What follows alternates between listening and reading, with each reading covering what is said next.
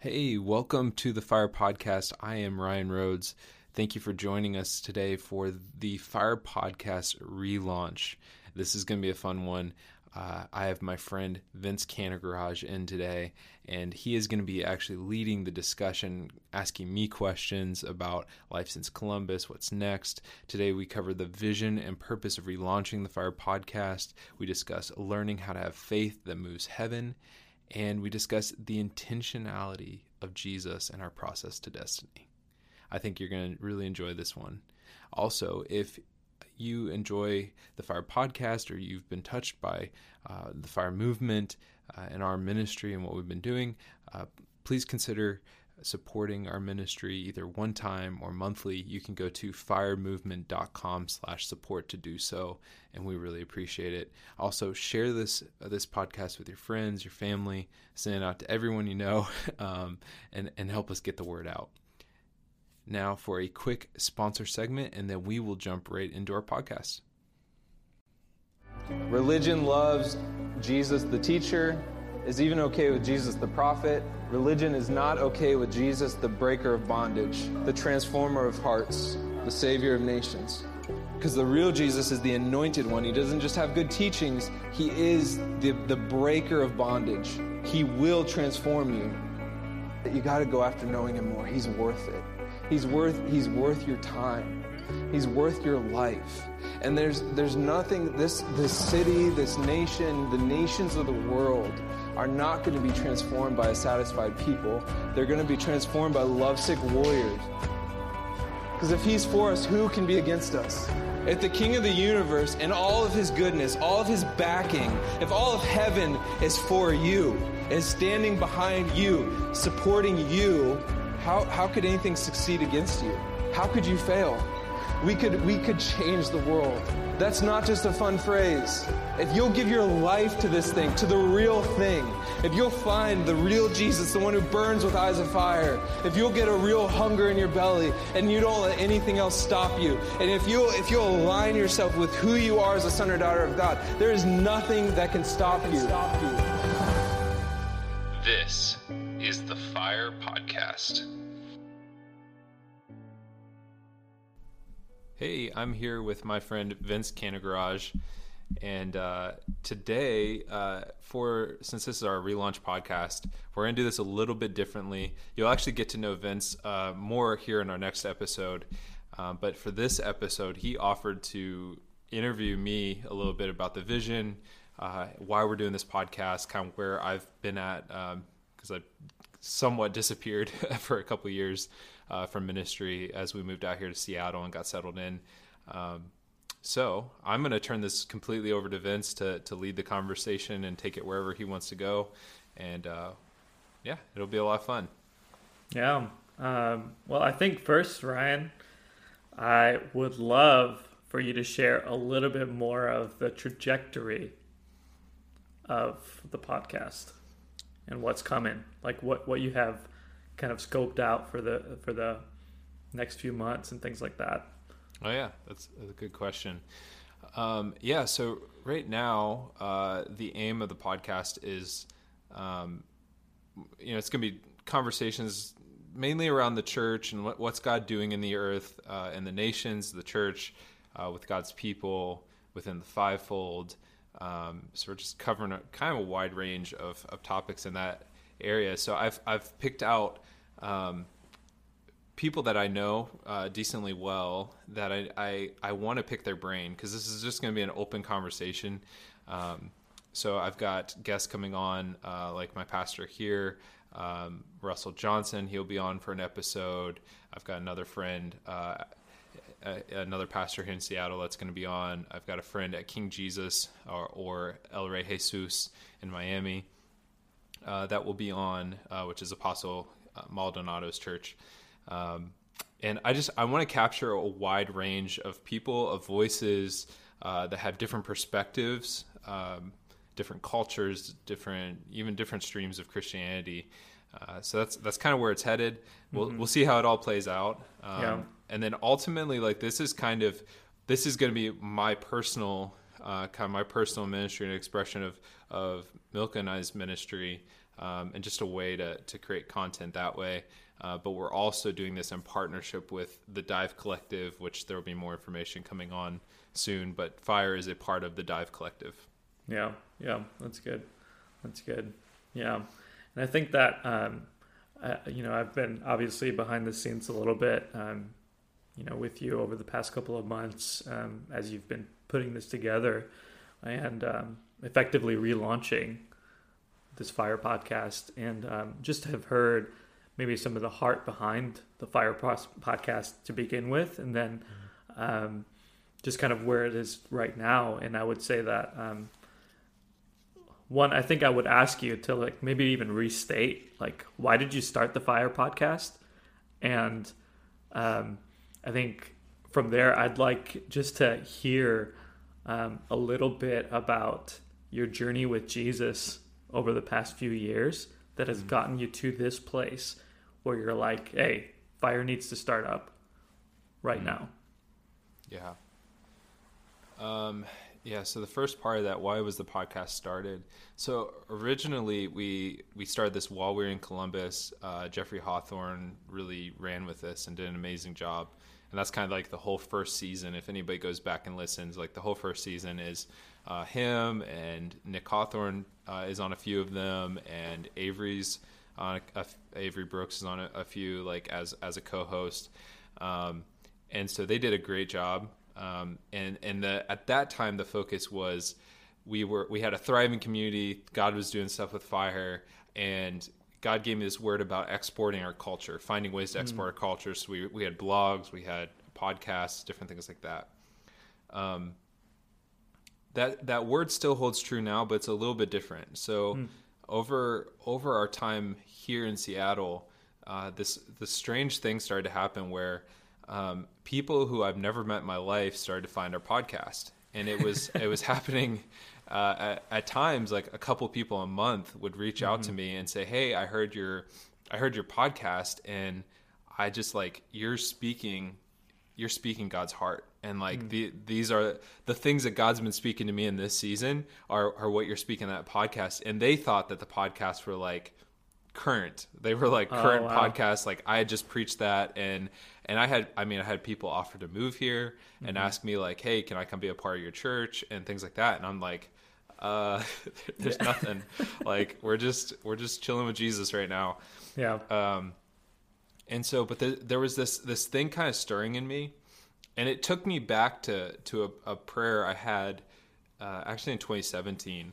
Uh, before we had even left Columbus, I mm-hmm. was realizing like there was a, there was a favor on my life to get in front of people, to have conversations with people um, that most people would never have a chance to.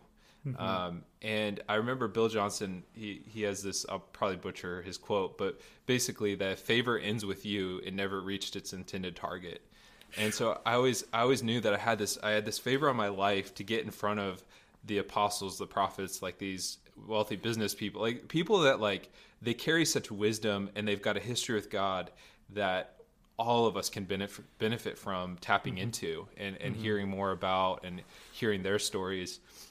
And I would end up with them. And in the back of my mind, I'd always think like, maybe it's like an includer side of me or whatever but i'm like more people need to be in this room right now. More people need to be hearing this conversation. So in this journey of you know we don't have a church we don't really have anything where everything's on hold but i started having these people reach out. I, hey i need i need more. Do you have more? Like do you have a church? Do you do you do this weekly? Is there anything i can tune into? Mm-hmm. and i just had this nagging thing how can how can i how can i take the favor i have and extend it to people uh, that are hungry, that are desperate for more of God, that are maybe in environments where uh, they they're in churches that are are are not you know super hungry or not going after the same things, or they don't have a good church, or maybe they have a great church, but they're just like looking for more. Um, you how can I reach those people? How can I help those people? And so. Uh, it was definitely a journey with God of praying into that. I did. I don't like this sort of thing in general. Like I don't like doing social media. I don't like putting up a bunch of content. I don't like Facebook Lives. Like personally, it's just not my thing to do. And yeah, you've I- been fighting it for a little bit, huh? a little bit, a little bit. God, there was a lot of stuff that I had to work through with God. Um, but really, 2020 was the point when I'm like, oh, awesome, reset. We're all going to rest and do nothing. Like, that's how it actually, and I felt like God intended that. And then God's like, as soon as I like submitted to that, I'm like, oh, this will be good just to do nothing. And we canceled everything and we're just going to do nothing. And then God's like, hey, build this. Um, and, and start start dreaming about this with me. And so here we are, almost a year, uh, almost a year later, a little less than a year later, and I'm actually doing it. Yeah, yeah, that's exciting. Um, yeah, and it's been it's been kind of fun just to watch the journey over the past few months, just kind of um, develop, I would say, and get to this place. I think that if I can speak just to um, your character um, today, that I think I think that I sense in the heart of um, the initial stages of fire. Like I, I obviously haven't known you that long, right? Like I've known you for a couple of years now, but didn't know the Ohio Rhodes, right? Um, but if I can speak to the character and the authenticity of who you are today versus what I hear in those earlier years, because I've gone back and listened to a couple of it, a couple of them. Um, I don't think much has changed in terms of your authenticity and your genuine heart to please the Lord, um, but then also to father a generation and to equip to equip the body, right? Um, and to see uh, other people go faster and farther than you are, just candidly. So I think that this is really timely. Um, and uh, so I just wanted to honor that for a moment um, and uh, just speak to just kind of the level of authenticity that I have shared with you, right? And walking like and doing life together over the past couple of years here in Washington. Um, you kind of alluded to it, and I, I think I want um, just to kind of, I don't know, pick your brain a little bit, but you kind of alluded to like putting things on pause, like, hey, we're up here in Washington, but we don't have a church, we don't have a ministry, we don't like, we're not, we're just chilling with Jesus, literally, is what you said. Um, man, I'd love to just kind of hear, and maybe even for the people that are listening, like, what has your journey been like, specifically in that first year? Um, just in transitioning from, you know, everything that you were in in Ohio, and then essentially like, just well, I'll let I'll let you kind of finish that statement. what did you do? What did you do that led you to Washington? How? What did I do? What, what do you mean by that? Like, what was that final snapshot of of Ohio like, and how did that transition into we're going to Washington, and we're literally just going to build Jesus a throne? Yeah. Um, our Columbus, our time in Columbus, uh, and if I'm not if I'm not aiming this at the direction you were going, let me know. But our time in Columbus was um, that last year was amazing.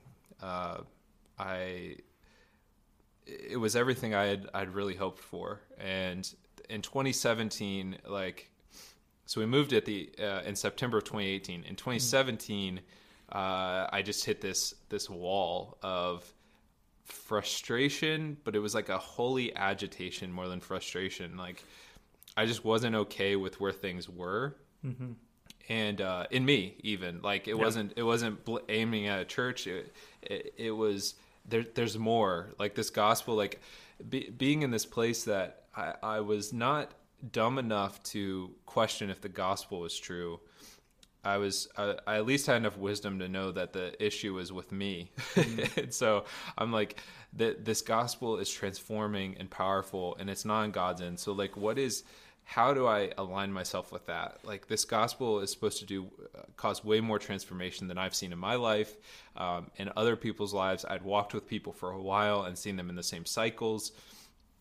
And so I just went on this journey. My wife and I, we both fasting, praying, going to you know meet people that we knew carried God, um, getting in the room with people, sowing into people, just like anything we could do We just wanted to be in the room with people that knew God and carried that transformation we were looking for. Mm-hmm. So we do that, and we were just burnt out. Like when it came to ministry and all of that, like at the end of 2017, some of the people who listen to this will remember that time period. Like we ended up, we went through some stuff, and like, you know, community stuff happened, and and so we we ended up at like 25, 20 people maybe, Mm-hmm. um, and at the end of Coming to year, coming to fire or it- with fire, like Okay. going into into 2018. yeah.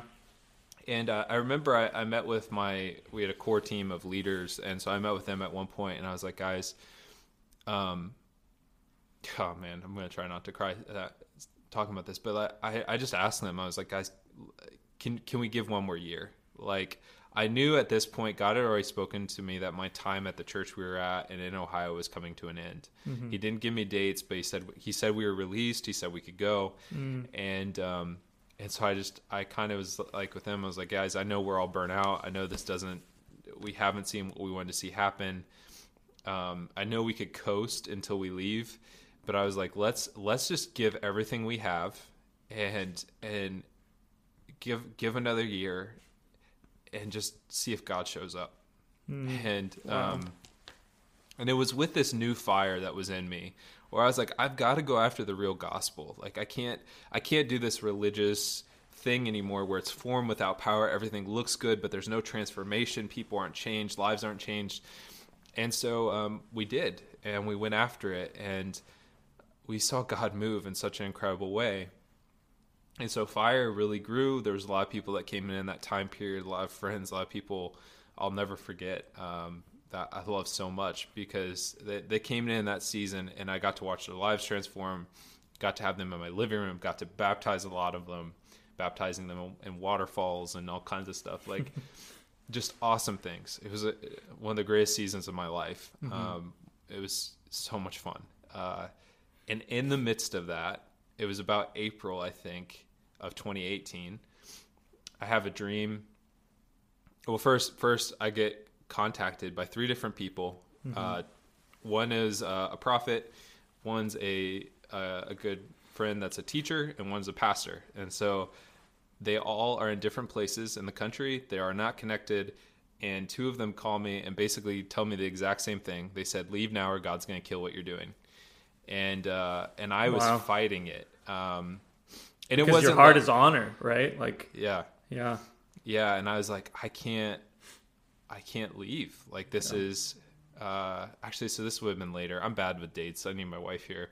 Um, but anyways, it was at this point I knew God was telling us to go, and then I got I got the date in a dream. So, anyways, I had two people contact me say leave now or God's going to kill what you're doing, and the third person said, Hey, I really feel like there's a transition coming, and you're resisting it. And I said, Yeah, I, I I am because this is everything I've pressed for for the last like eight years. Um, This is like what God showed me eight years ago. It's finally happening. Um, you know, we had favor. We're getting invited places. We're doing mission stuff. You know, stuff in Central America, and it was just going. Everything was going the way we wanted to to go. And they said, "Did God like?" Is everything that God's shown you is it happening? And I said, yeah. And they're like, is there anything else that hasn't happened? I said, no. And they're like, so you fulfilled the vision, like, and it's time to move on. And once you go, he'll give you more vision. Yeah. Uh, and that was just a hard thing. And so then it became okay. If I have this period of time, uh, this this last little period of time with this group of people, most of them new believers, um, you know, or people new to this like this gospel, this the the this reality of how real and tangible and powerful Jesus is. I have this group of people that this is all new to them. How do I? What do I do? And so then we, uh, I just felt like, you know, I paid attention to what Jesus did with his disciples when he knew he had limited time, and he just taught them his ways, the ways of the Lord. Yeah. Um, and so we just got back to the basics of what Jesus taught his his disciples that would become his apostles. Like he he knew well enough that if if I if I get these things in them, they can last the rest of their lifetime and perpetuate. Uh, perpetuate the gospel throughout the earth for all of eternity. Uh, as long as earth is around, the gospel will keep going if I get these things in them. And he did. Um, so we did those things and focused on those things, and and more it became more and more clear it was time for us to leave. Um, and there's a lot to that that I I, I won't really get into right now, but. Uh, and God kept speaking about going, and then we we actually wanted to. We weren't going to leave till the end of the year, and um, Yeah, this is in 20, 2018. 2018. Okay. We were going to leave in December Yeah. and and start the new year in uh, in Seattle. And uh, and God had been speaking to us about moving to Seattle for since 2015. My wife and I spoke to us both separately, so like we knew that was coming. And Yeah. it was in 2017 when he was like, "Okay, you're released," and then. It became figuring out how do we do this process well? How do we honor the house we're in? How do we honor the leaders that have sown in our lives, like Uh-huh. their time and their their wisdom, uh, money? Like how do, how do we honor that? how do we honor God? How do we how do we steward these people He's given us and do all this well? Yeah. So that was like that's what we came out of. That was a long way of answering that. Like that's where it was at, and then we had to leave. And, Yeah. and the when it felt like it was it was at this point like it could have turned into something even more. Yeah. Wow. Um, yeah. Let, let's let's pause there, Ryan, uh, if you don't mind, man. Like, honestly, what you're like describing is, I mean, the first thought that uh, I think I think probably everyone will relegate it to this, but the first thought that came to mind was like Abraham and Isaac, Hmm. right? Like taking Yeah. Isaac up to the mountain and like, all right, God, here he is on the altar. Like it's a promise, right? Like of generations to come to Abraham. Yeah. Like everything to a T wrapped up in this human, in this child, in this son. Yeah. And having to really like almost pit himself against what God's doing and be like, all right, God, it's yours. And like surrendering that. Um, do you mind like maybe just sharing um, I don't know if you've ever thought about it that way, but is there something that like you kind of like hold on to as like an example of that level of surrender in that moment where you're like, God, you've spoken these things to me. These things are happening. We are in the middle of all of this that you're doing, that you've brought on, that we've gone after and labored for. And now you're asking us just to let it go? Like, do you mind like just sitting there for a minute and like maybe explaining a little bit of your your heart and all of that? Because I think you you kind of you kind of covered the overarching narrative, but I'm sure that like like if I were you, I would be like, ah, God, I love you, and yeah, I totally would like sell it all, give it all, do it all for you. Hmm. But like, were there like thoughts that you were wrestling in the middle of that that were like, I don't know, like for me, I'm analytical and I have such a deep love for honor and loyalty hmm. to where if I'm in that situation, like my mind would probably go to, man, I can't just leave my church. I can't just leave my community. I can't just leave all these things like this. But then God's asking you to leave. And it would, it, Yeah. for me, like I know that would mess with me, right? Like, and that's something that I would have to go to the Lord with. But I'm curious to know just a little bit about your thought process in that journey.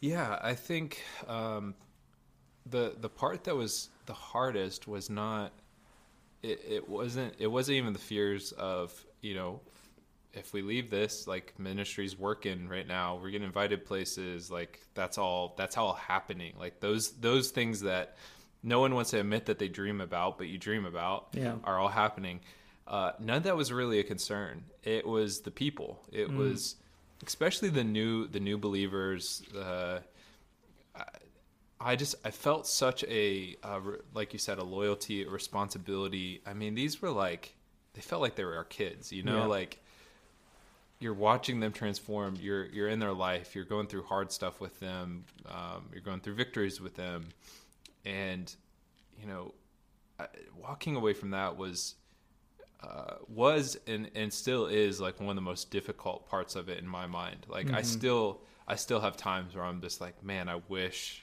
I wish I was just walking through that stuff with them again.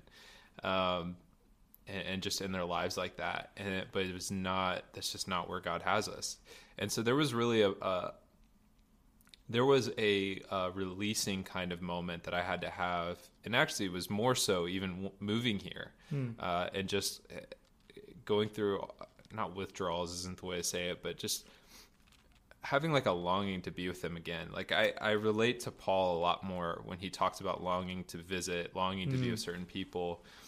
Um, and I would feel that, and I just kind of had to remember that I'm not Holy Spirit, and you know, and it's like it's so easy to get caught up in like, oh, well, we've got to be the one, yeah, to to do this, like, yeah and oh, what are they going to do without me, kind of stuff. And it's just like that stuff's unhealthy. And I, I, you know, you don't even realize it's there a lot of times until you are in a situation like this. Mm-hmm. Um, so yeah, I, I, that was that was difficult um, walking away, but I had to I had to trust the promise that he's he's got them. He's yeah. he's the one who can who can lead and pastor their soul better than I ever could, um, and he'll teach them and and lead them in all truth. So yeah, I think that's that's really important to consider, especially when like God's asking you to move like everything, right? Like, and you've like, led a people, even if it's like you led your family and you're like moving away from your family, it's like, yeah, yeah that's I think that's good. Um, yeah, so uh, I, I think that's that's a good segue then. Um, obviously, so let's fast forward a little bit. You're in Seattle. You're working at a company sales. Mm-hmm. Um, and if if I recall, you were just about to have Sophia. Yeah. Yeah. So we, uh, even even all that's fun. Like that's a fun story. Not fun at the time, but like ending up out here applying to jobs. I was already talking uh, to the company I'm at now. Uh, which is a great company. But I was talking to them, I was talking to a couple other companies, and I did not want to like, you know, you, you, you come out here, and this is where this gets kind of interesting. So like, you have all these dreams of all this stuff's happening in ministry. Like I'm thinking, oh, this is going to be like we're going to go there, and we're just going to be like.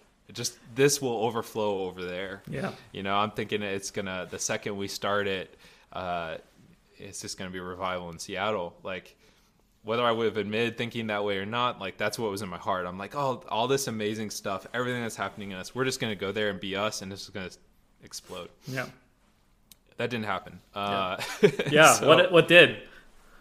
Uh, so we end up out here. We were uh, not broke. Like we actually came out here with a decent amount of money, but like you know that only lasts so long in Seattle, and so yeah. we didn't have jobs. We you know we're out here with a few other people, and like nobody has jobs.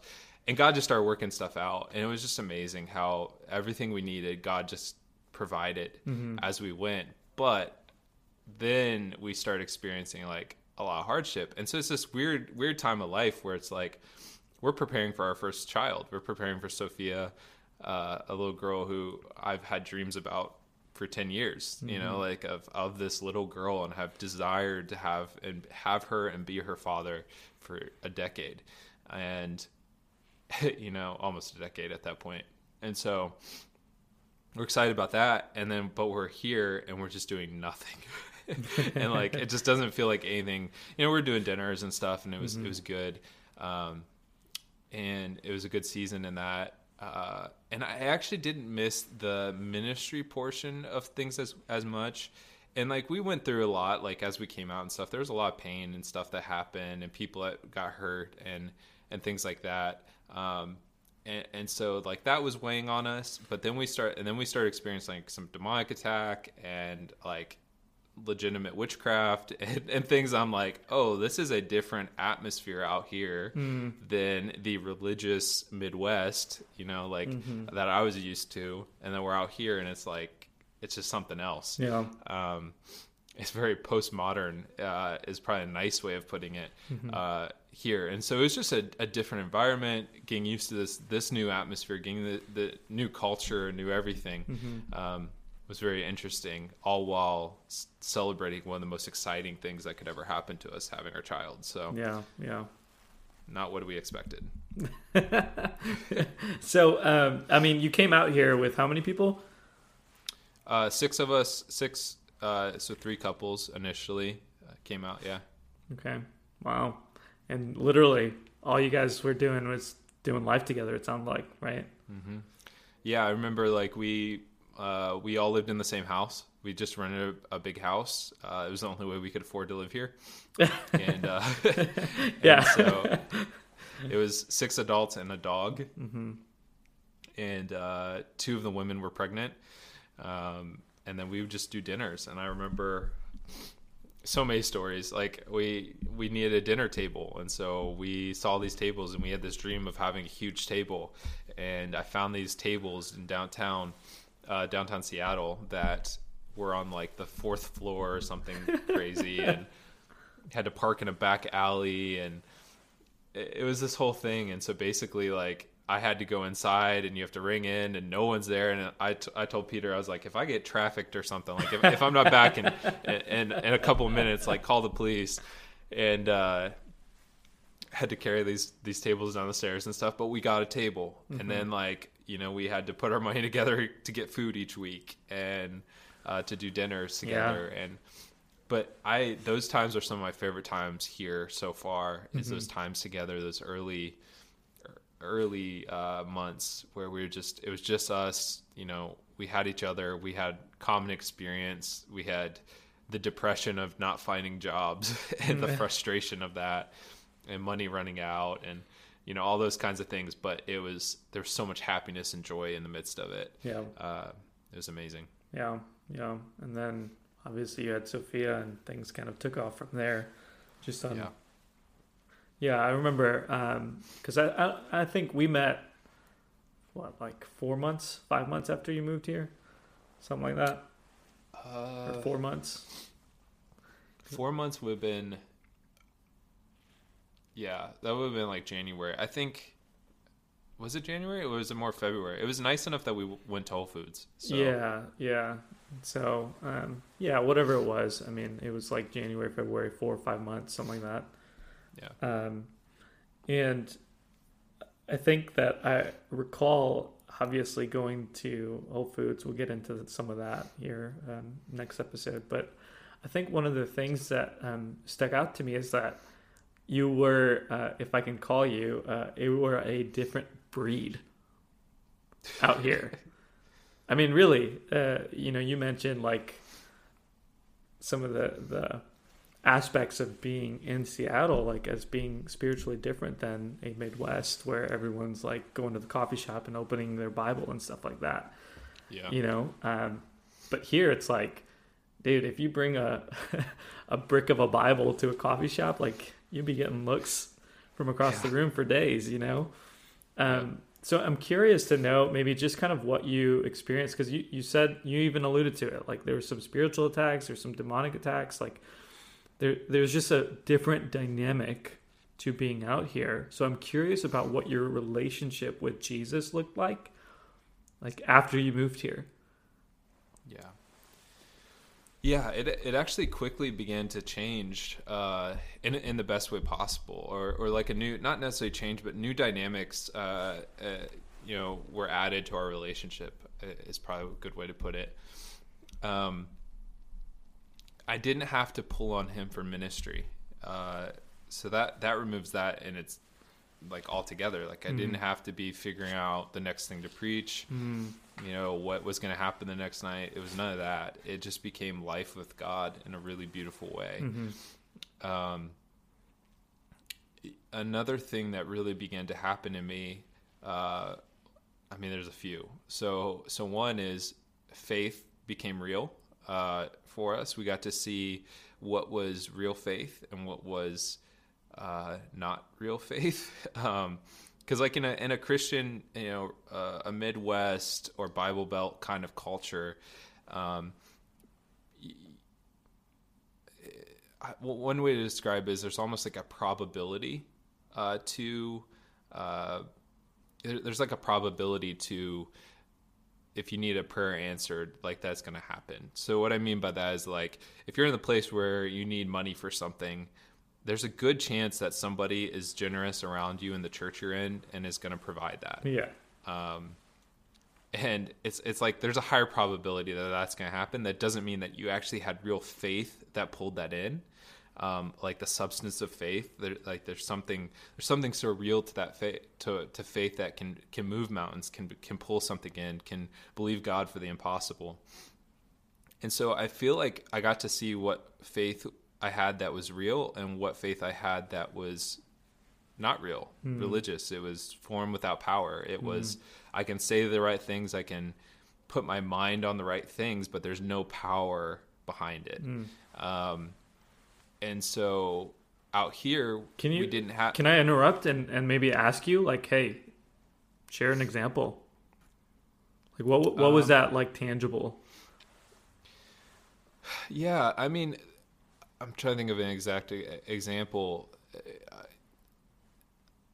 I'm not thinking of one off the top of my head right now, but you know, the idea is if you needed something, like we're uh, when we first got here, it was about our needs. Like it wasn't it wasn't about anything else. It wasn't yeah. believing God for bigger things. It was like I God, you guys show up or you or you're not. Yeah. Uh, well, one example is our house.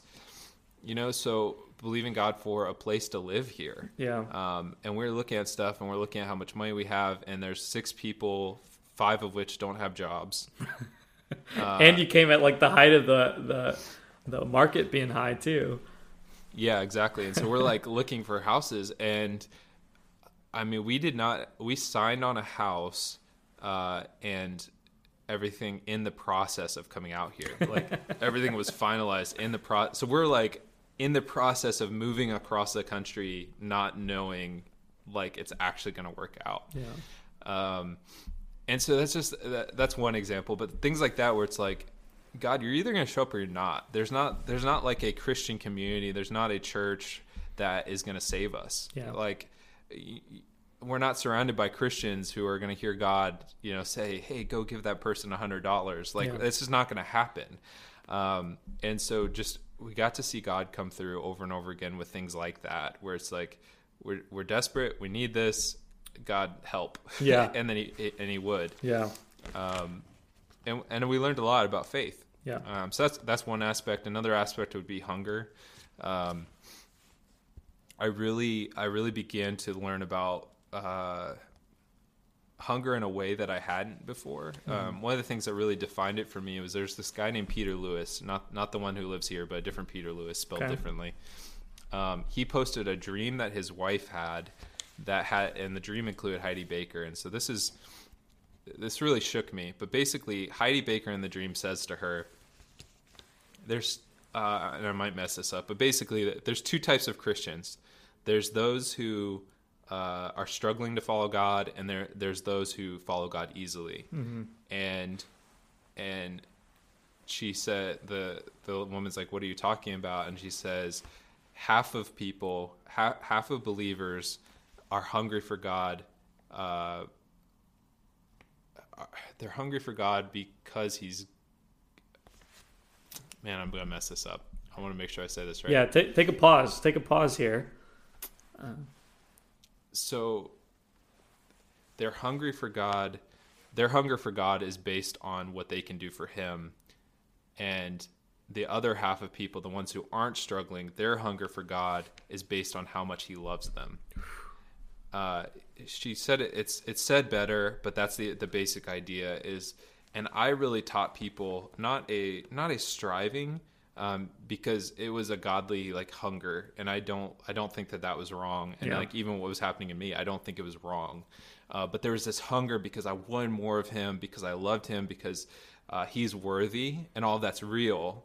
Uh, but like it talks about, I think First Peter, where like we only love him because he loved us 1st mm-hmm. and like there's this other there's this hunger that's driven out of this deeper place of like I'm so loved by him, I absolutely need more of him. Yeah and that was like one of the transitions that began to happen in me was this just getting this place where it was like uh, I took I took elements of of it's so interesting how we we uh, separate our lives into different things but so like when I would preach I did not care how people received it. Like there was times I did but like towards the end like I had no fear of man. I didn't care if people liked what I, I preached. I would literally leave those nights and I would I would get alone with God, normally take a shower or something. I'd be like, Father, are you pleased? Mm.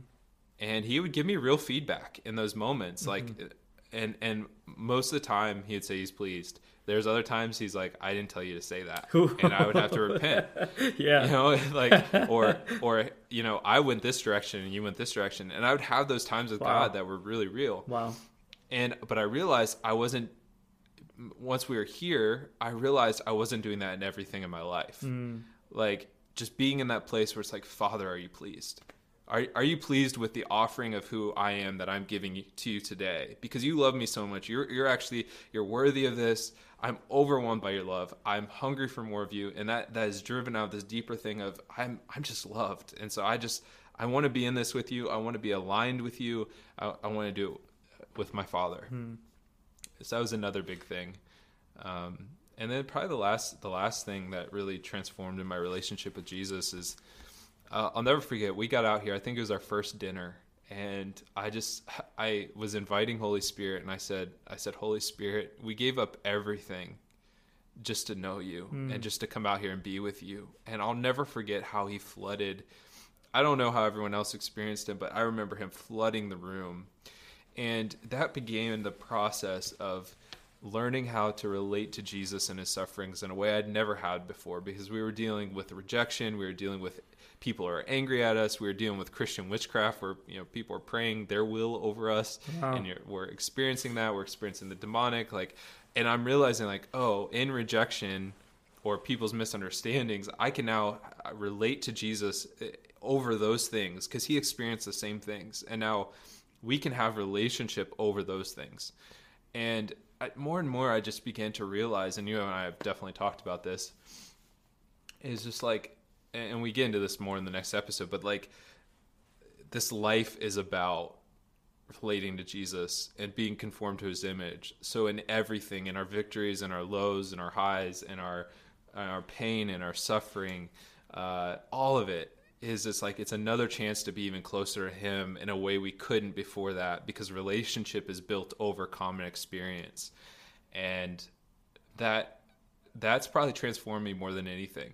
Um, That piece, Wow. like out of all those things, that piece is probably the piece that has has changed everything for me. It's just Jesus, I just want to relate to you in this. Like when I am excited to to play with my daughter, I relate over that with him hmm. because he likes time with me. You Yeah. know, like when when things don't go my way or I'm frustrated or I feel like depression trying to rest on me, you know, like man, all this tried to rest on Jesus and he can relate to me in this. Like he's like it says Wow. in Hebrews, like he's he's not a far off distant God that can't relate. Like he's he's been through everything we can go through. He, every attack of the enemy has been thrown at him. Everything's rested upon him. So I can now relate to him and honor him and worship him in a place I couldn't before that moment.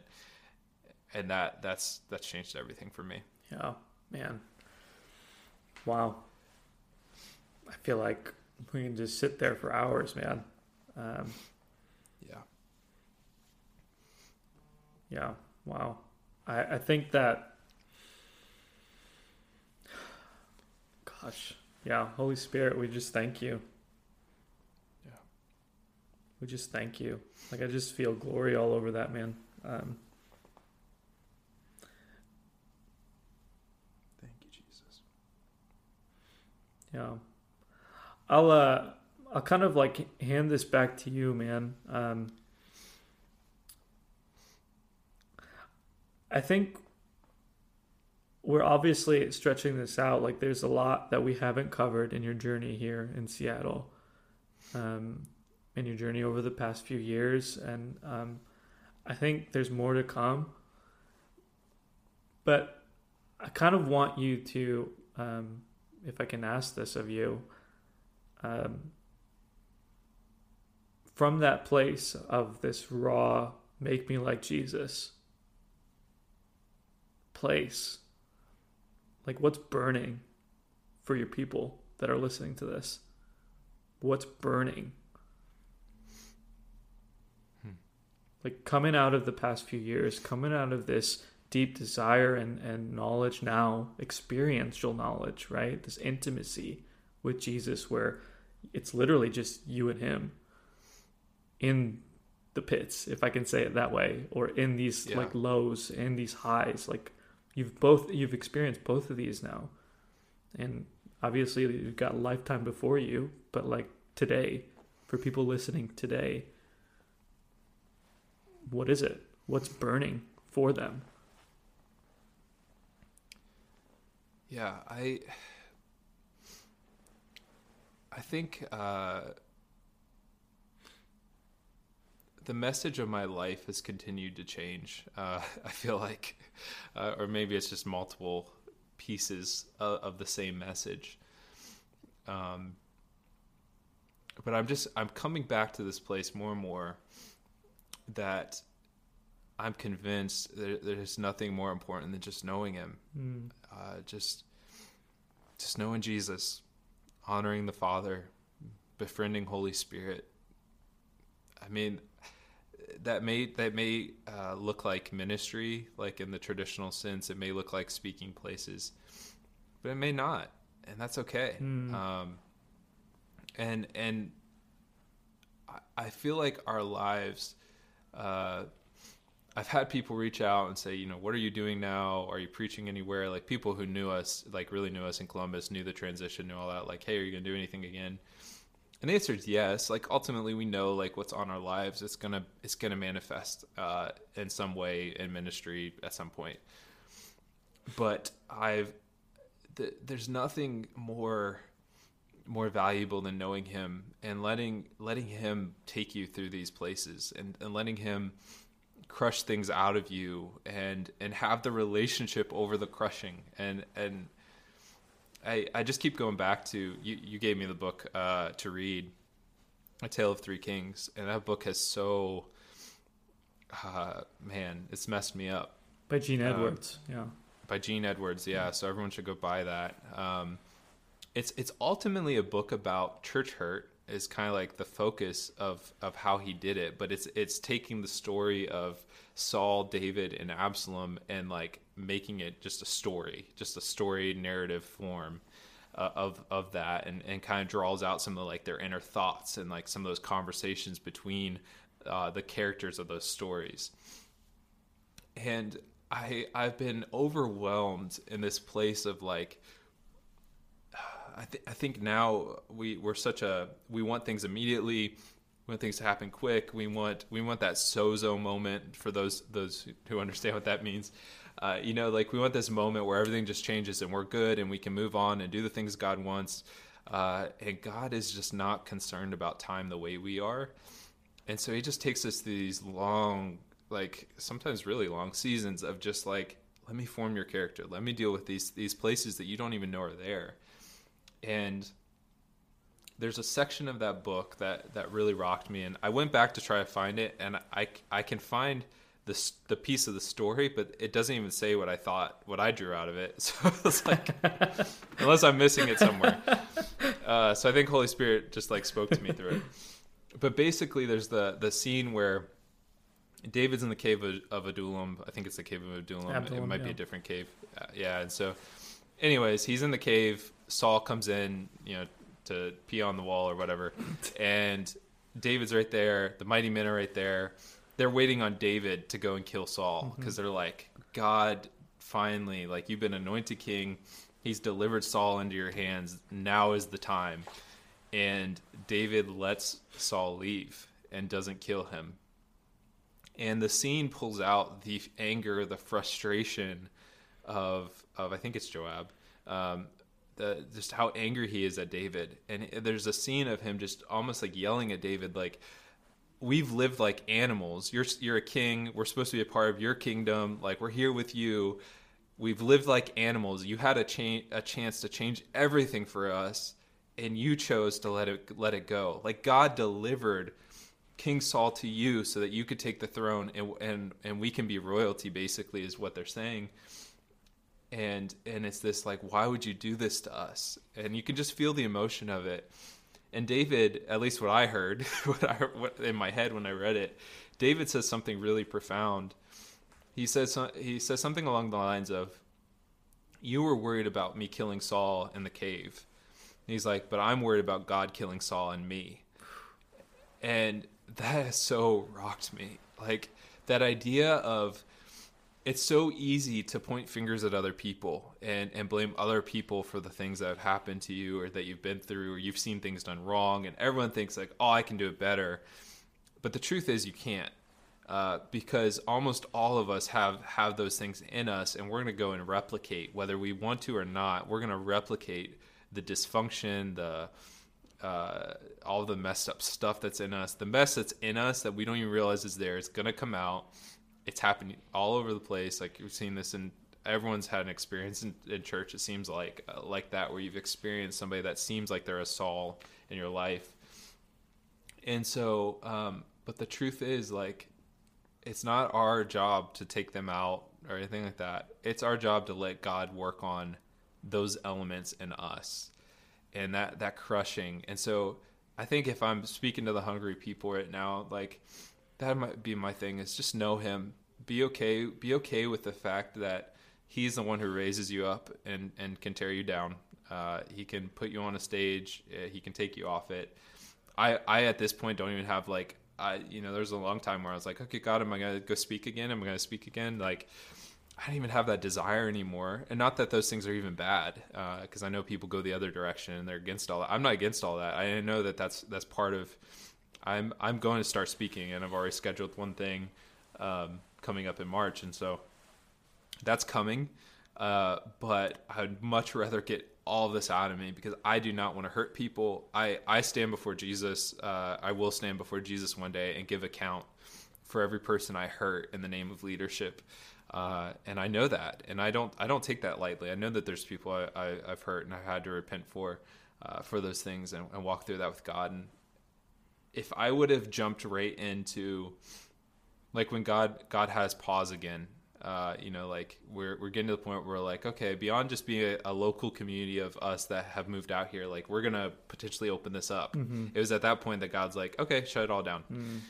and uh, I just I I don't even know. I don't I don't even really want to imagine it, but I, I don't even know what that could have what could have come of that if I didn't go through this even deeper process. It's like beyond healing. It wasn't that I was I was wounded or broken or I had gone through the healing process, but then it was like tendencies. It was ways of thinking. It was like this this extra layer. Mm. And so I just encourage everyone like go through that process with God. And th- this speaks even to that like having relationship with Jesus over things.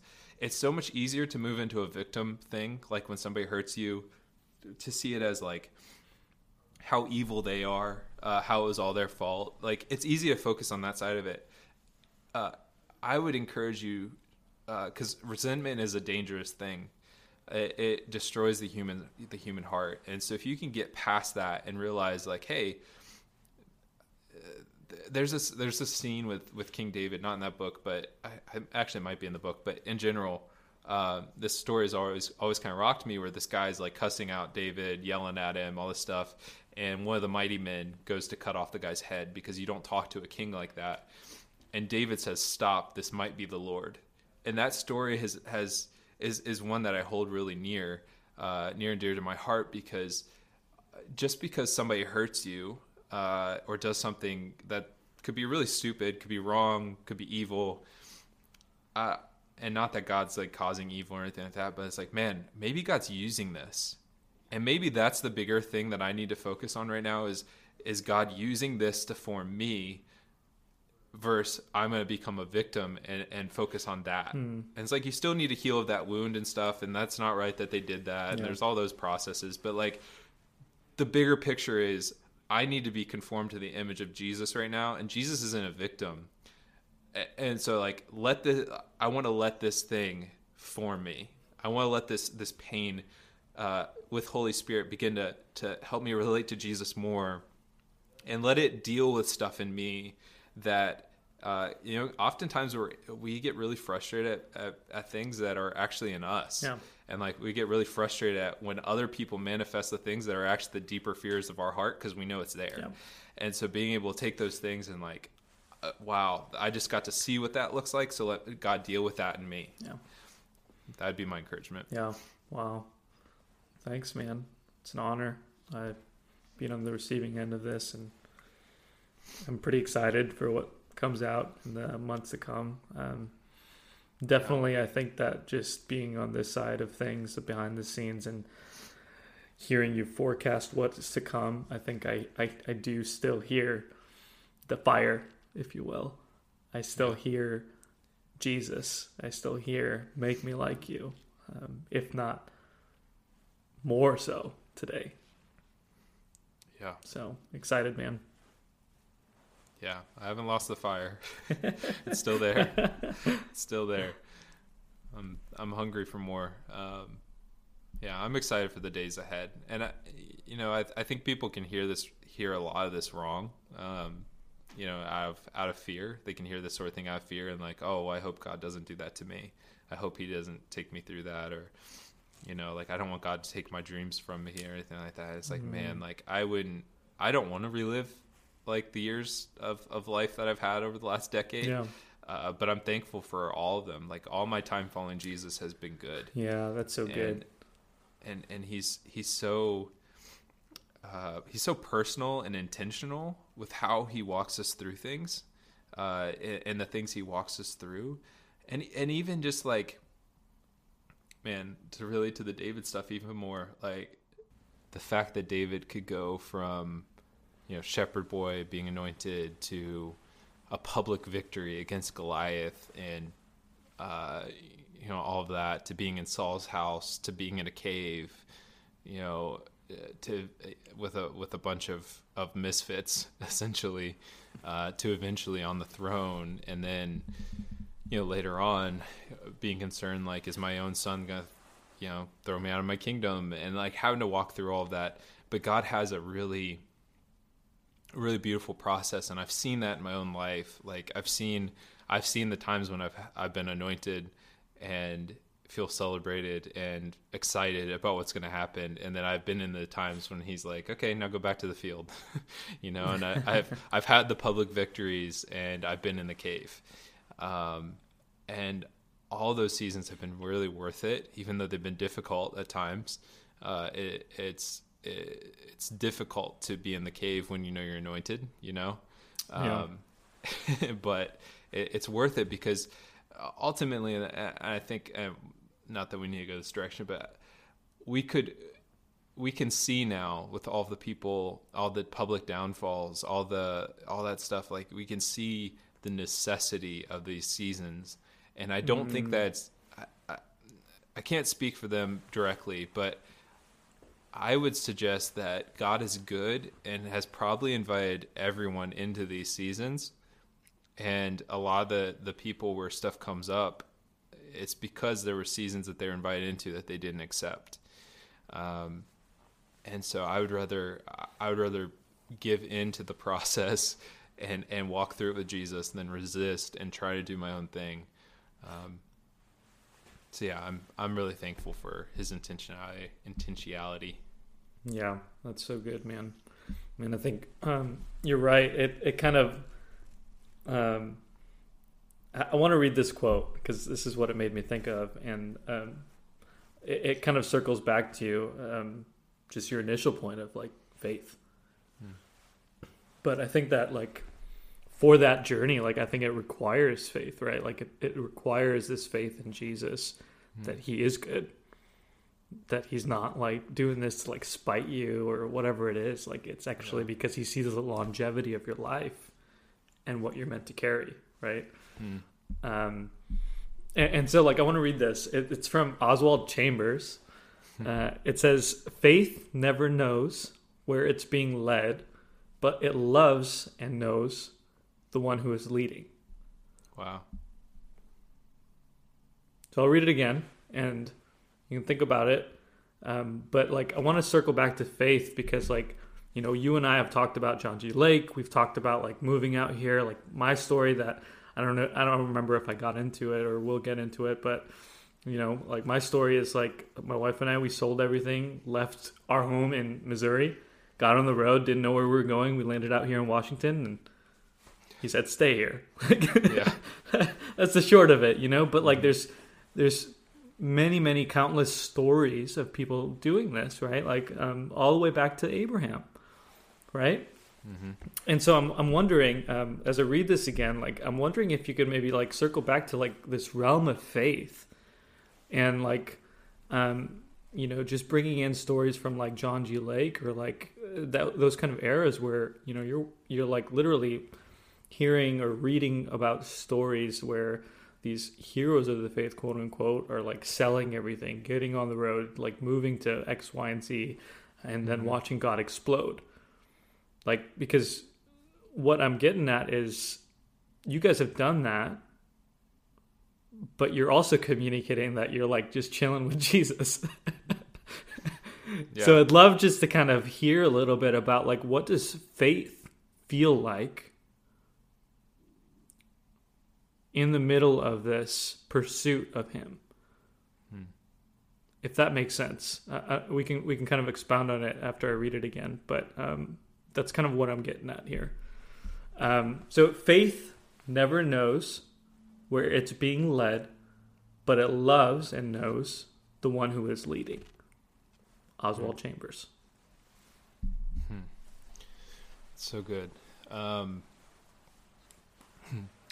what does faith look or feel like?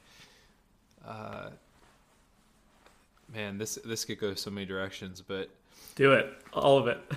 all of it. Um, I don't know. I'm not. I'm not an expert in in, in faith in any way. Uh, I've had some wins and I've had some uh, fails. Uh, so, you know, it's it's something that I'm learning uh, along the way. I think. I think that. Um, I think that most of the time that if the the fails come out of this like need to know this need to be able to explain what we're doing to people in a way that makes sense to them. Um, and so i think i think what happens at least in my own life is like there's times when i will create a uh, a faith story around something or like hey this is what's going to come out of this when I actually don't know. you know?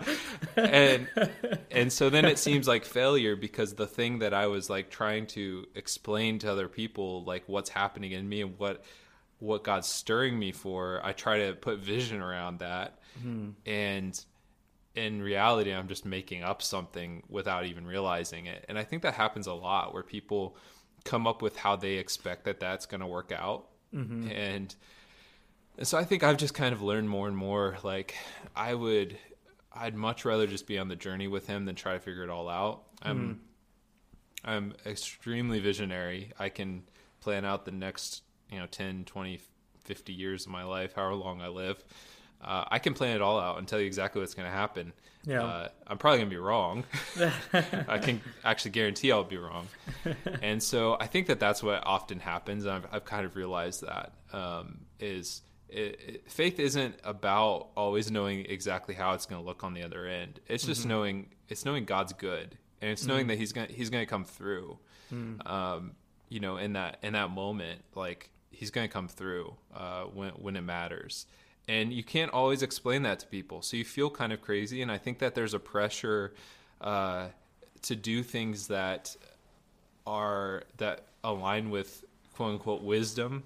You know, people like sometimes God calls you to do things and people will talk you out of it because it's like, oh, well, that isn't wise. And it's really their own fears or their they don't get it. But when God's truly doing something in you, you're going to do things that don't make sense to other people.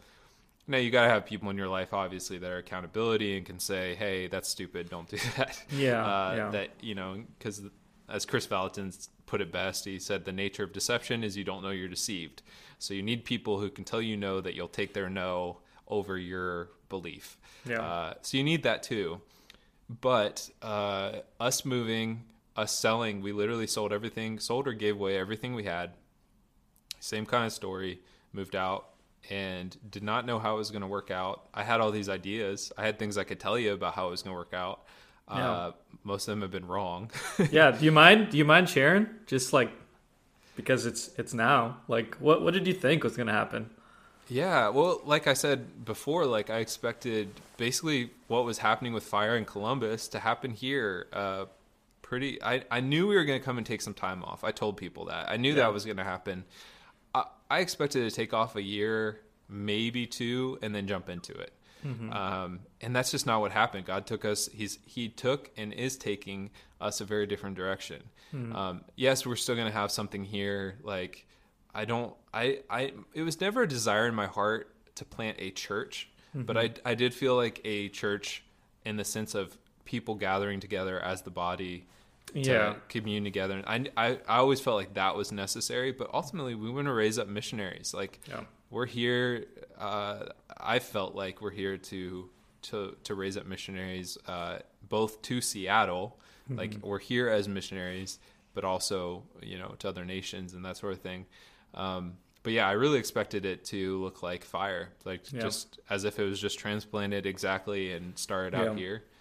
And now it's it's turning in you know much more into like how do we create um well i'll just go here so i recently like this is really recent i was god spoke to me super clear and said i didn't call you to build something in seattle i or i didn't i i didn't call you to start something in seattle i called you to build something or no mm. that's not what he said i'm saying it wrong uh I'm tired. He said, he said I, I, didn't call you to build something. I called you to move something. And when he said that, it's like, you know, the nature of revelation is like something's revealed. So it's like all of a sudden you can see. And like when I heard those words, I didn't tell you to build something. I told you to move something. I instantly knew what that meant. And it was, I didn't call you to build a church or even a missions movement.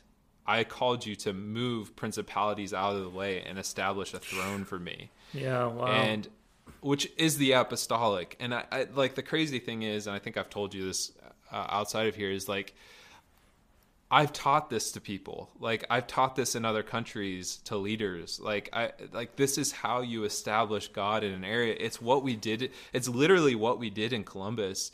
Is I I told my team I'm like we are going to give the principality the biggest black eye. We're going to punch it as hard as we can, and we're going to do it not by taking it head on, but we're going to do it by we're going to establish a throne for Jesus because He's enthroned upon the praises of, uh, the praises of His people. So we're going to worship in a way that dethrones every principality as mm-hmm. much as we can in this time span that we're in Columbus. Yeah. And then we came here, and I lost that somewhere. Mm-hmm and and that's where God brought me back to that recently. Is just like you, you know, you've you've had this on your heart to build, mm. like build a church, build yeah, a mission movement, build, like yeah, yeah, and it's like that's part of it, but that's not why you're here. Like you're yeah. here to build to to move principalities out of this region. That's that's why the apostolic, the prophetic, will move into an area is to dethrone those things, to move them out of the way, so that kingdom can be established. Yeah, yeah. Wow, man, that's so that's great. Yeah. Yeah. Wow. that uh obviously that fast forwards to now, right? Like that's yeah. where you're talking 2021 right now. Mm-hmm. And you're saying that's a recent thing. Like you've been here for 3 years. Yeah. You know, and um yeah, so like with with faith in mind, man. Like it, it almost sounds like it requires you more faith to like believe and trust and um, operate in what he's just said to you, right? Yeah. Like than it does for you to like put all these systems into place or build quote unquote what you had in fire. It almost sounds like like it requires a more tangible, concrete, grounded faith in the one. Mm-hmm. Yeah, it's it's just a raw belief that he's he's good and he's he will do the things that he said he'll do, um, and that it's not it's not my job. Ultimately, I haven't done anything. Like I've I've made myself as yielded as I know how, so that he could do things through me. Mm. And it's easy when you've had victories uh, to go back in into another situation that looks similar and want to go the exact same way you went. Mm. Uh, Myles Munroe, he there's this clip of him talking, and he talks about Samson and the jawbone, and he said, you know, Samson uh, doesn't have a weapon; he's facing the, the Philistines, uh, Philistines, however you pronounce it, and he grabs the jawbone, beats all these what was a thousand people or something crazy, uh, you know, with the jawbone, and he said the church then would make that the way that they do everything from that point forward. and Yeah. he's like, you know, we would we'd have conferences about the jawbone, we would have first church of the jawbone, like we would, you know, everything would be about the jawbone. And he said, but he said Samson knew that that was God's deliverance in that moment, and then he had the wisdom enough to throw it away. Mm. And he said that that's where we've landed with traditions is we God uses it one time, and but we don't have the wisdom to throw it away. And and be open handed for the next thing God wants to bring, and so I think I was guilty of that. You know, like coming into this, it's like I know how to build how we built in Columbus. I can come back here and I could do that, and I I legitimately could. I legitimately could gather people. I could do the same thing Yeah. But God wouldn't be on it in the same way. And No. it's, you know, I, I don't, I don't want to be, I don't want to be in a situation where God like looks and is like, oh, you did a really good job building all that. Uh, I'm over here if you want to join me, but that that looks really good, you know, like, um, and I think I think that that's what COVID has exposed, right? Like, there's a lot of churches that they're realizing like leaders are having to reconcile that stuff in their own hearts and with God, like Yeah. how much of this did I do on my own? Because it is, you know, only the kingdom remains after things are shaken, and a lot Yeah. of stuff is falling apart. Yeah. And so I think it, it does. It takes a lot more faith to do it, not in the way you knew before, but Mm. in the way he's saying now. And I think the Old Testament is like story after story of, of that. It's like, how is God doing it right now through me? Um, and what does that require of me? Yeah, yeah, man, that's so good. Yeah, I it what's coming up for me right now is um, a memory I had actually. Uh, I think it would have been from February of last year. So right before, um, right before COVID hit, right, like February 2020. Um, you know, I think there were like speculating that there were some cases like that we found out about later on, but like it wasn't like in full swing um, in the U.S. But I was sitting at this table with this elder couple, like literal elders of this church. It's actually a mega church, and they they're uh, peculiar people, right? They're like probably in their like late fifties, early sixties. So have been following the Lord for some time and have been at this church for years and years and years since um, you know the founders founded the church. Um, was neighbors with the founders, was neighbors with the the current pastors, you know, and they're like, uh, I think they're seeing somewhere in the neighborhood of like thirty thousand people over the weekend across like X amount of locations. And I'm sitting at this table and this uh, this elder looks me straight in the eye and he starts talking to me about what Jesus has been doing at this church. And this is behind the scenes of this massive mega church that is doing some pretty cool like humanitarian things. Um, but there was definitely presence on it, right? Yeah. Um, and he sits me across the table and he starts telling me about what, where, like where they've been at and what they're pursuing. Um, and he says to me, Vince, um, about a year ago, so this is February 2020, so February 2019, about a year ago, we were in like a elder pastoral kind of prayer meeting and like the lead pastor just has this strong stirring in his heart and in his spirit about pursuing Acts Church. Like not in the way like where we're like replicating like oh yeah we got to go out in the streets all that kind of stuff whatever um but in like what does it look like today like that tangible demonstration of Holy Spirit today. Hmm.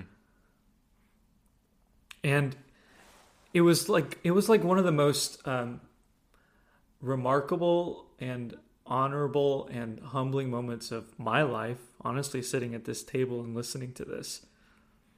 Because it's easy to like perceive from the outside looking into churches that like they don't know what they're doing or you know they're not or they're missing it or whatever it mm-hmm. is and then like i'm over here like sitting face to face with a gentleman that's been in the same room of this leader that has yielded everything literally to follow the Lord.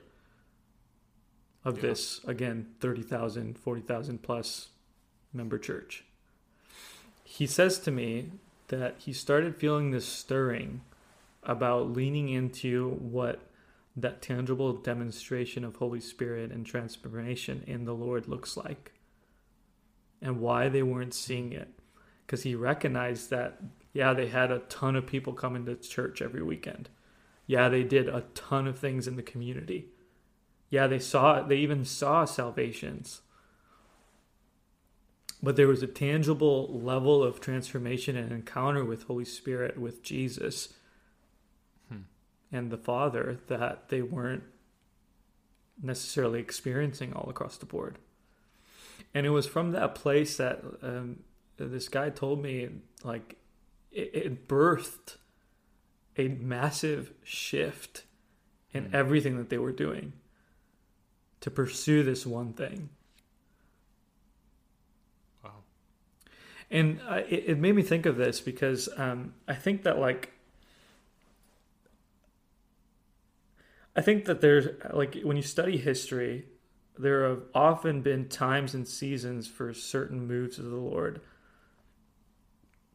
There have been times and seasons for certain displays of systems of culture. Like you can you can even relegate it to things like industrial age or iron age, whatever it is, right? Like you can relegate all those things, and I think that like the Lord operates in all of that, right?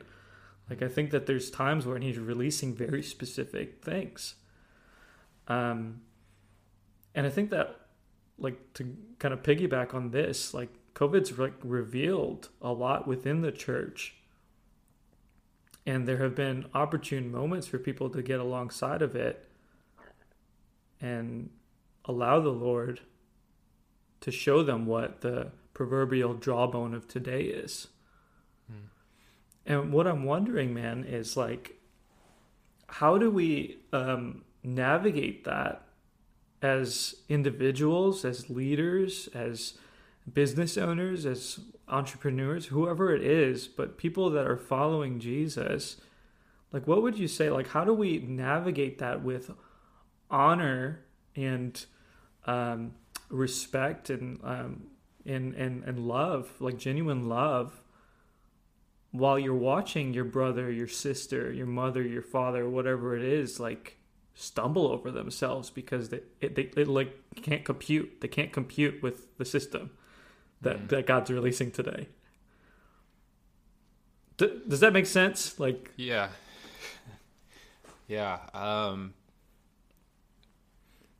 I don't know that I have the best answer for that, but I something that God's been really teaching me lately, uh, more so than ever before in my life, is to just love people where they're at, Hmm. and uh, you know, like you and I are both pretty. In, we're includers. Like we like to include people. We want to bring everyone along.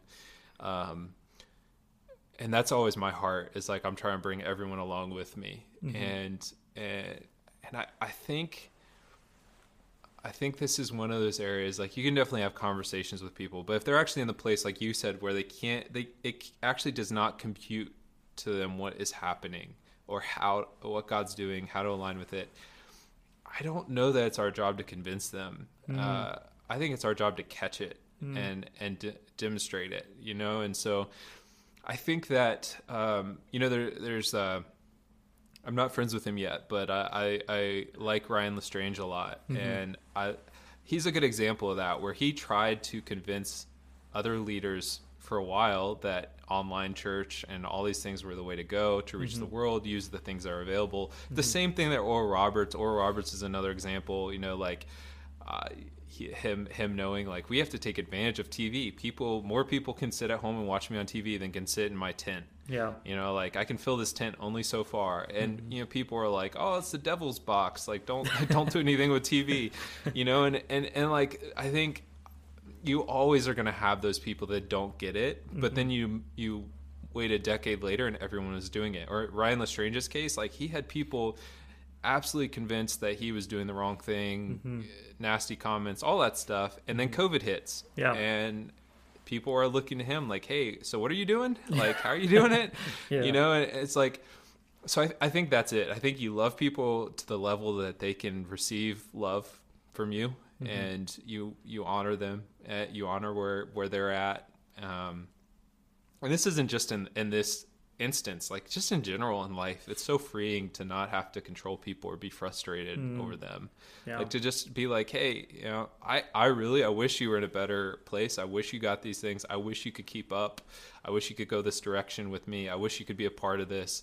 Uh all you know but you can't be, you're just not there and that's okay. I love you where you're at. It doesn't end our relationship. It doesn't you know any of those things. But i'm going this direction and it's very much like how we saw jesus do ministry right? Like Yeah. he's like hey i got you know if you've seen me you've seen the father. There's this kingdom. It's at hand. Here's some miracles showing you how amazing this kingdom is. I'm going this way. And you know and, and there was the there were those who could keep up at, le- at least somewhat like Yeah. like and follow him. And then there there were those who were offended. Um and I'd like to think that some of those, uh, some of those people that he impacted throughout those years, I, I mean, there's no way of really knowing this, but I, I believe personally that some of the ones that he had been impacting were part of the 3000 that came in in one day where they're like oh now now, Now i get, get it. it. now Yeah. now i see wow. um and so i i think it's i think that's what it's about i think it's just you you do what god's telling you to do like this goes back to the faith thing Mm-hmm. there's there's systems of the church and things the way that the jawbone or whatever our weapon is right now is going to look different Yeah. for those who grab a hold of it there will be those that are still using the jawbone they'll probably still defeat some enemies yeah. um, but they're not going to be used for the next thing. They're not going to usher in the new era of the church or or the new thing that heaven's doing in the same way. And that's not a reason to look down upon them, but it's like eh, all of its heart, you know, right? Like, Yeah. I, I can sit and focus on what they're not doing, or I can just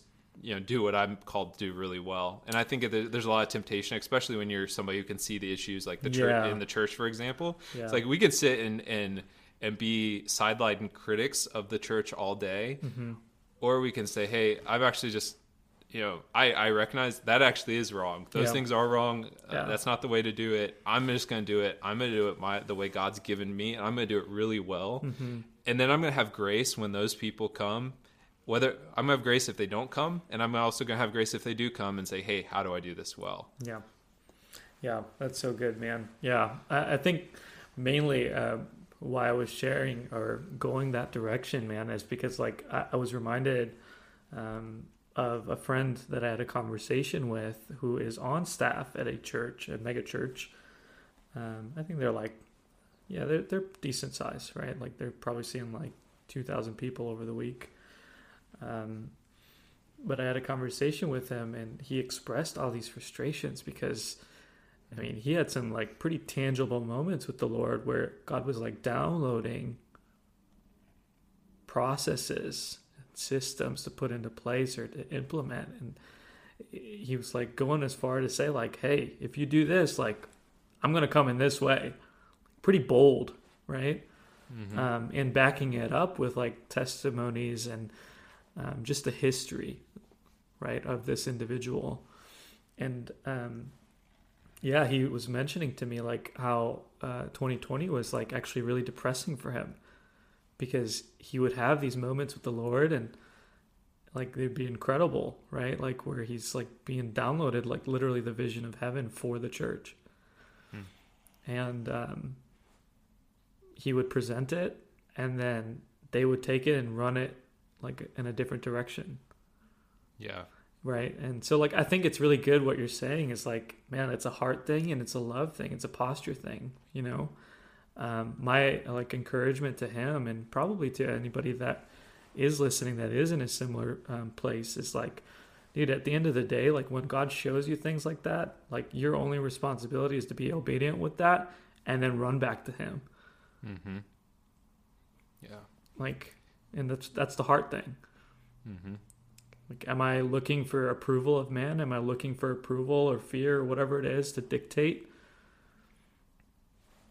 what or validate what i'm i'm hearing or seeing or sharing or yeah is it enough that I'm here with Heidi Baker's coined it many, many times, the audience of one.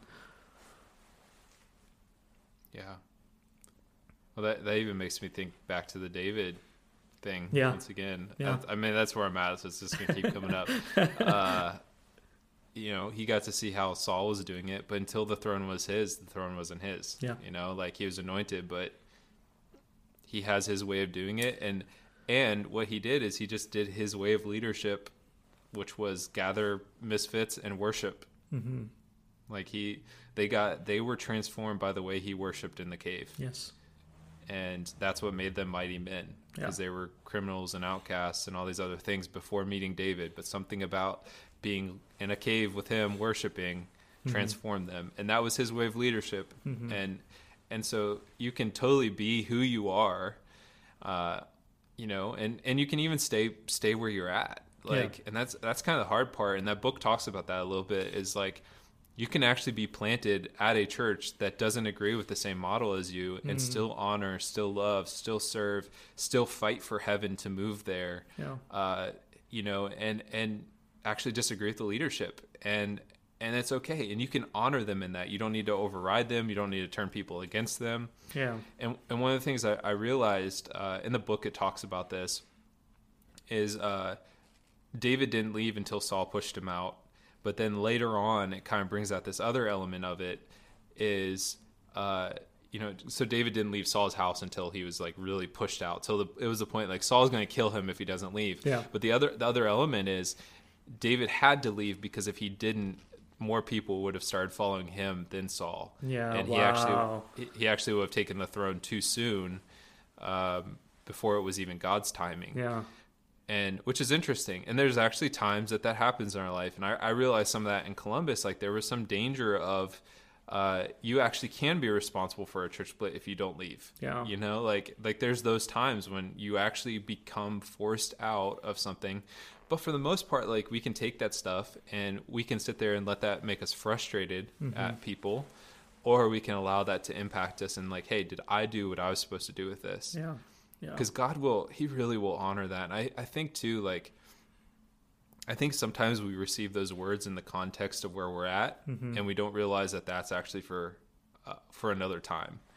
And so I think it's really easy as we're like getting those downloads from God. Not saying this is exactly the situation in his Right. case, but Yeah. but sometimes we're getting those downloads. Like there were things that I was seeing at the last church I was at that uh, some of it they're doing now, uh, and then some of it uh, I tried and it wasn't being received, and I've just kind of realized like, oh, well, that wasn't really even for them, and so like it's actually the wisdom of the leadership Yeah. to not do those things, Yeah. uh, and it's it was lack of wisdom on my part to share those things, um, thinking that they needed to do them. And really, it's for things that I'm going to be doing. Yeah. And so there, there's times that that's, that happens too, where it's like this isn't even for now. Yeah. And God's just showing us something that to to prepare our hearts for. Yeah, that's good, man. That's really good. Yeah, that's a good call out. Yeah. Yeah. Hmm. Cool, man. Well, um, I think I want to um, just kind of also probably land with this. Honestly, um, is is just kind of you know where you're at today, like, like, you know, I know that we've talked a lot about transition, and uh, for whatever reason, this Tale of Three Kings stuff keeps coming up. So I'm more than thrilled about that. Uh, I think that like if I can just speak candidly to um, your heart today versus you know where you were at a few years ago, like I think it's stronger. I think it's more confident. I think it's uh, more zealous for the Lord. I think it's I think it's just an increase all over, right? Um, and I think it's it's just a more well-rounded, um, mature Ryan Rhodes that I see today than I did, you know, a few years ago. Not saying you weren't then, but like there's an evident process of this refining and, and pressurizing and this, um, yeah, this just refining. I'll, I'll use that word. That has kind of like cut you down to like the core of who you are and the gem, right? That's being that's been hidden uh, or that's been needing to be, you know, um, yeah, just worked with a little bit. Um, so I'm watching you as you're like stepping into um, destiny. Can I use that word? Destiny. Yeah. Um, that probably is not what you had initially anticipated. But Yeah. I'm also watching you probably the happiest that you've been, That's for sure. right? Like in the past three years. Like probably the most liberated and happy and free than I've been with you the past few years. So, uh, can you speak to that a little bit? Just kind of like what's coming alive in you? Like, why why now? Like, what what do you sense in the air? Like things like that, right? Like, what is it?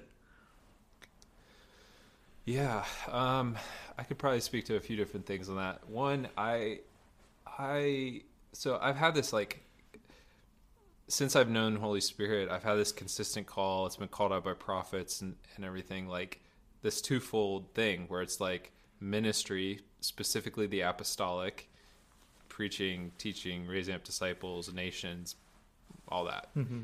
And business and hmm. like having this whole other aspect of me. And i've been in sales for years and stuff but that's that felt always so you know at the same time we were like always struggling like not doing well like financially and stuff. And it wasn't until being here that we were actually in a place where i'm like i'm making three times more than i've ever made in my life you know? Like it's in, it's incredible. And and all of a sudden like new possibilities began to open up but i never really had faith for the business side. Like i always knew it was coming kind of thing but it was like it's going to take an act of god to for anything. Like he's going to have to hand me a business or somebody be like hey i want to pay your salary so you can like do what you, you're called to do. Um, and so like it, it's it feels like it's the most complete uh me that i've had where it's like god took me out of ministry long enough to like establish business and like and start to build that up and and create some connections and uh you know where i could be mentored and and walked into some of this stuff. Um you know and then there's everything with DYVE which will be more and more public soon. Um you know and just like opportunities that i didn't i wouldn't have taken the time to do uh if i was doing ministry. Like if we came out here and fire replicated itself in seattle um, none of this other stuff would be happening. And so it's created this this uh, this opportunity to step into those things, and I can I can feel him bringing both together, uh, which is really cool. The other thing is, I am, uh, for lack of a better way of saying it, I am born for war. I am. I'm just not somebody who does well in times of peace, uh, and and not not in the sense of like I'm not okay, but in the sense of like I'm born to be on the battlefield, and I'm not. I'm not a peacetime leader. Uh, I'm just not. I, I can be, but uh, I'm just not great at that. Um, I'm I'm meant to be like tearing stuff down and, and going after stuff and things are falling apart. I love the chaos. Like I love coming into chaos and bringing order, bringing bringing heaven's wisdom. Like, and there has never been a time in my lifetime like now uh, that has been. It's just such an opportunity for people who can hear heaven, who aren't aren't going to back down uh, who believe in a real gospel, who actually who who know Jesus in a real tangible way. Like there's never been a greater time for for us in the U.S.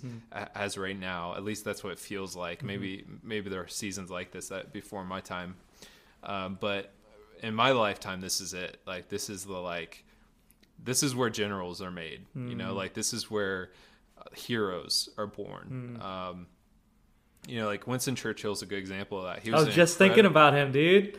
Were you? Yeah, like he was an incredible wartime leader. Yeah. But he was, uh, he was basically kicked out of office twice, I believe. uh, you know, but it was during peacetime. No one liked him. Like they didn't like him in peacetime. But he wasn't created for peace. He was created to be a leader during war. And to make the decisions that were tough, and and to, to give the people hope, Yeah. and so I I think that's similar in the body. And um, uh, Winston, uh, not Winston Churchill, C.S. Lewis has a quote. Um, hopefully, I don't butcher too much, but basically, the idea is if uh, if war is ever if war is ever necessary, then peace is sometimes sinful. And say that one more time. Say that one more time for us. Yeah, I, I I hope I'm saying it right. The the uh, the heart of the quote is there. If war is ever necessary, then peace is sometimes sinful. so there's there's times when when people are actually choosing peace Mm-hmm. and it's actually a time of war and it's actually sinful to choose Mm. peace in those moments. Um, because it's actually cowardice. Yeah. It's it's we don't want to face that. We would rather we'd rather have a, a semblance of peace, something that looks and feels like peace, than have authentic peace Yeah. and sometimes you know sons of god are peacemakers sometimes we actually have to go to war to make peace Yeah.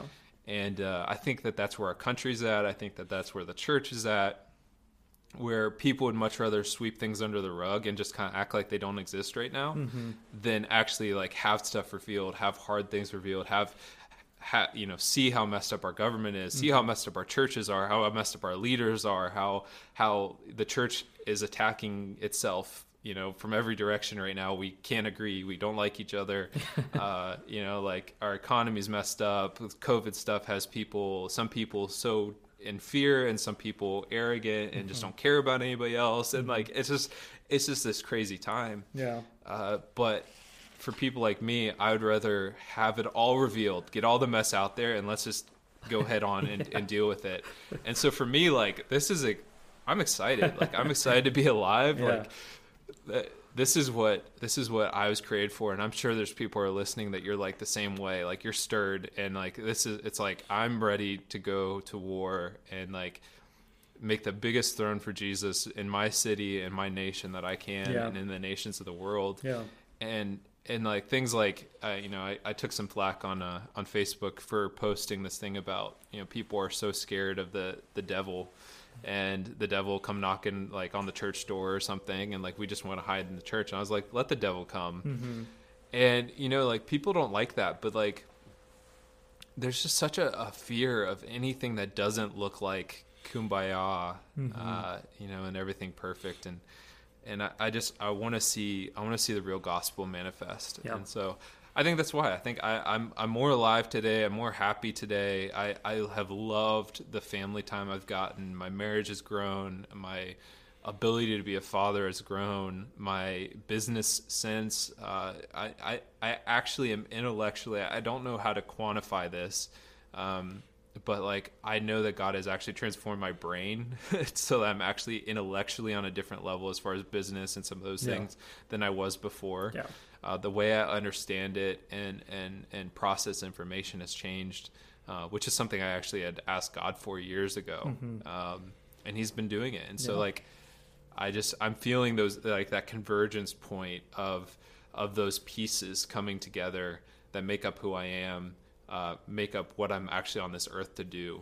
Um, they're coming together, and all the while, I, it's open handed enough that like God could take it all away, and I'm like, I'm good. Yeah.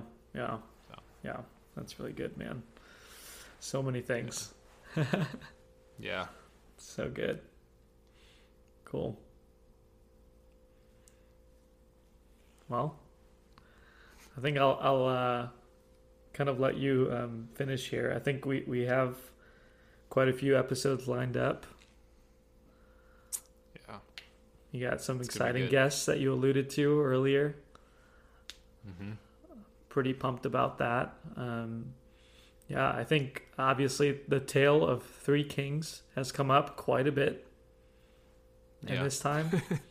so if uh, if you're listening and you're like, well, if there's one thing I should take away, it's probably that one. For somebody, it's it's Gene Edwards, uh, G E N E Edwards. Probably a link or something will be posted here. Yeah. And um, Here, how about how about this? How about the first five people to share this and tag me in it on your social media somewhere? I will buy the book for them. Oh, it's a great book. Honestly, it's it's a yearly read for me for this guy for Vince. Um, Yeah. It's absolutely a yearly read, and it's short. It's really quick. I think I finished it the first time I read it. I finished it in like an hour and a half. Yeah. Um, and it like stuck with me for years and years and years. So, yeah, go get it. Um, yeah, man. Well, I, I guess to wrap up here, um, you know, you you hit on a lot just now. That was like a big big thing that you just said. I'm not sure that everyone is going to catch that, but it's a big big thing. And I've been sensing it, sensing it this whole year. Like I feel like there's a grace and an invitation to walk into yeah. that courage for the hour. Yeah and I feel like you're living fruit. You're living um, a living story example that you're stepping into that and accepting that invitation as a yes. Um, yeah. And then I think that there are some people that uh, there is an invitation that's extended that maybe maybe does go against the grain for you. Like maybe it does. Maybe it's just like, no, man, I'm I'm like I'm willing to just hang out in the background in the shadows, not doing anything. but again, like faith is the one uh, is the substance, right? Like and and I think that I'm kind of um, paraphrasing and like making my own version of of this definition, but like faith is substance in Him, man. Right? Like, and I think that if we're following Him, like, there's always faith enough. There's always courage enough. There's always love enough. There's always enough in Him. Um, and so I think that, like, if nothing else, even if you are more inclined towards keeping peace rather than making peace, staying in the shadows, submitting to whatever, um, maybe this is your invitation to get to know Jesus even more intimately. Hmm. Um, and just yeah. like pull on heaven, pull on his garment, and go after him. Yeah, it's so good. Cool. Awesome. Well, Vince, thank you so much for interviewing me. Yeah. uh, yeah, this was awesome. Well, uh, thank you so much. If you've made it to the end of this podcast, I know it's a little bit long, but uh, thanks for sticking with us. And uh, I really, really, really uh, appreciate all of our listeners and anybody who's taken the time to do this. So, please share uh, with your friends and family, share on social media, all that sort of thing. If you want to support uh, what we're doing, you can do that. You can go firemovement.com slash support. Uh, there you can give one time if you'd like or a monthly gift, however you'd like to do that. That just allows us to expand this, to, to grow what we're doing, to reach more people. Um, yeah, so thank you so much. And uh, that is the season two relaunch. And uh, look out for some more great episodes.